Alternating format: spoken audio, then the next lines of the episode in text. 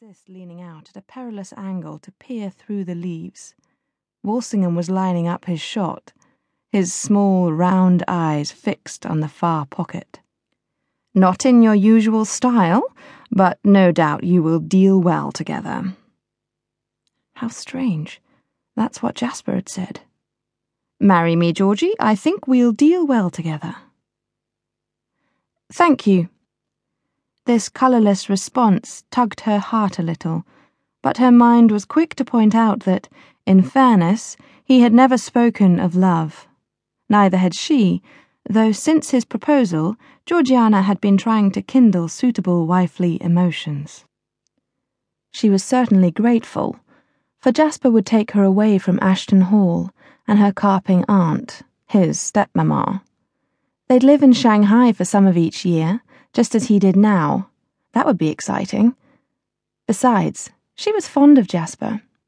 He'd always been tolerant of his two young cousins, and since Charles had disappeared to the gold fields of New Zealand, he'd been the only one to show any interest in her, offhand though it was. She'll tolerate your, uh, interests, I suppose. Jasper was a compulsive gambler he was also known to appreciate the company of dashing young widows. However, marriage was preferable to the certitude of another failed season and a life sentence with Aunt Ashton. She's not in a position not to. Jasper was only stating the truth. It would have been nice, though, if his answer had been different. No, I can see that. With her looks and manner, Lord Walsingham didn't say any more. Didn't need to. Georgiana was well acquainted with her faults, though Aunt Ashton never missed an opportunity to point them out. The wedding will take place within the next month. Lord Walsingham's voice was affable, but this was unmistakably a command. Startled, Georgiana almost slipped and had to quickly pull herself back. Next month? That's impossible, Jasper exclaimed. How would I explain such a rushed affair? Very soon you'll be recalled to Shanghai, where you'll remain for the foreseeable future. It's only natural, therefore, that you'll wish to take your bride with you. There was silence.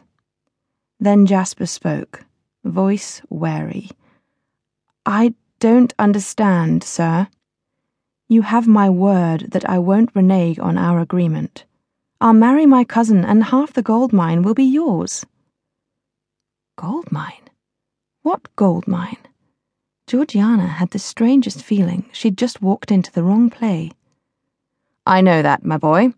I've paid so many of your debts, you should be grateful that I'm settling for only a half share. There was a click of balls. The mine is only part of it. Walsingham said. Events are moving swiftly, and I've taken action to ensure they advance our cause. Our cause? The inflection was not lost on Lord Walsingham. He sounded amused. Yes, our cause. Your future is now locked in with mine. Make no mistake. His tone became brisk and businesslike. Ivor is determined to finish the company, so he needs to be removed. What? Jasper sounded astounded. Why on earth? He's become squeamish about trading opium for tea since his boy Eddie became so foolishly addicted. There was a pause and a click as another shot was taken. Threatens to bring the whole industry down. Just waiting for proof to arrive.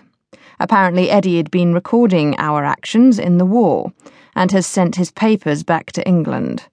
I believe they're on their way, even as we speak. Jasper made a choking sound. Just so, my boy. Three hundred women and children killed outside Shanghai. Imagine if that became public knowledge.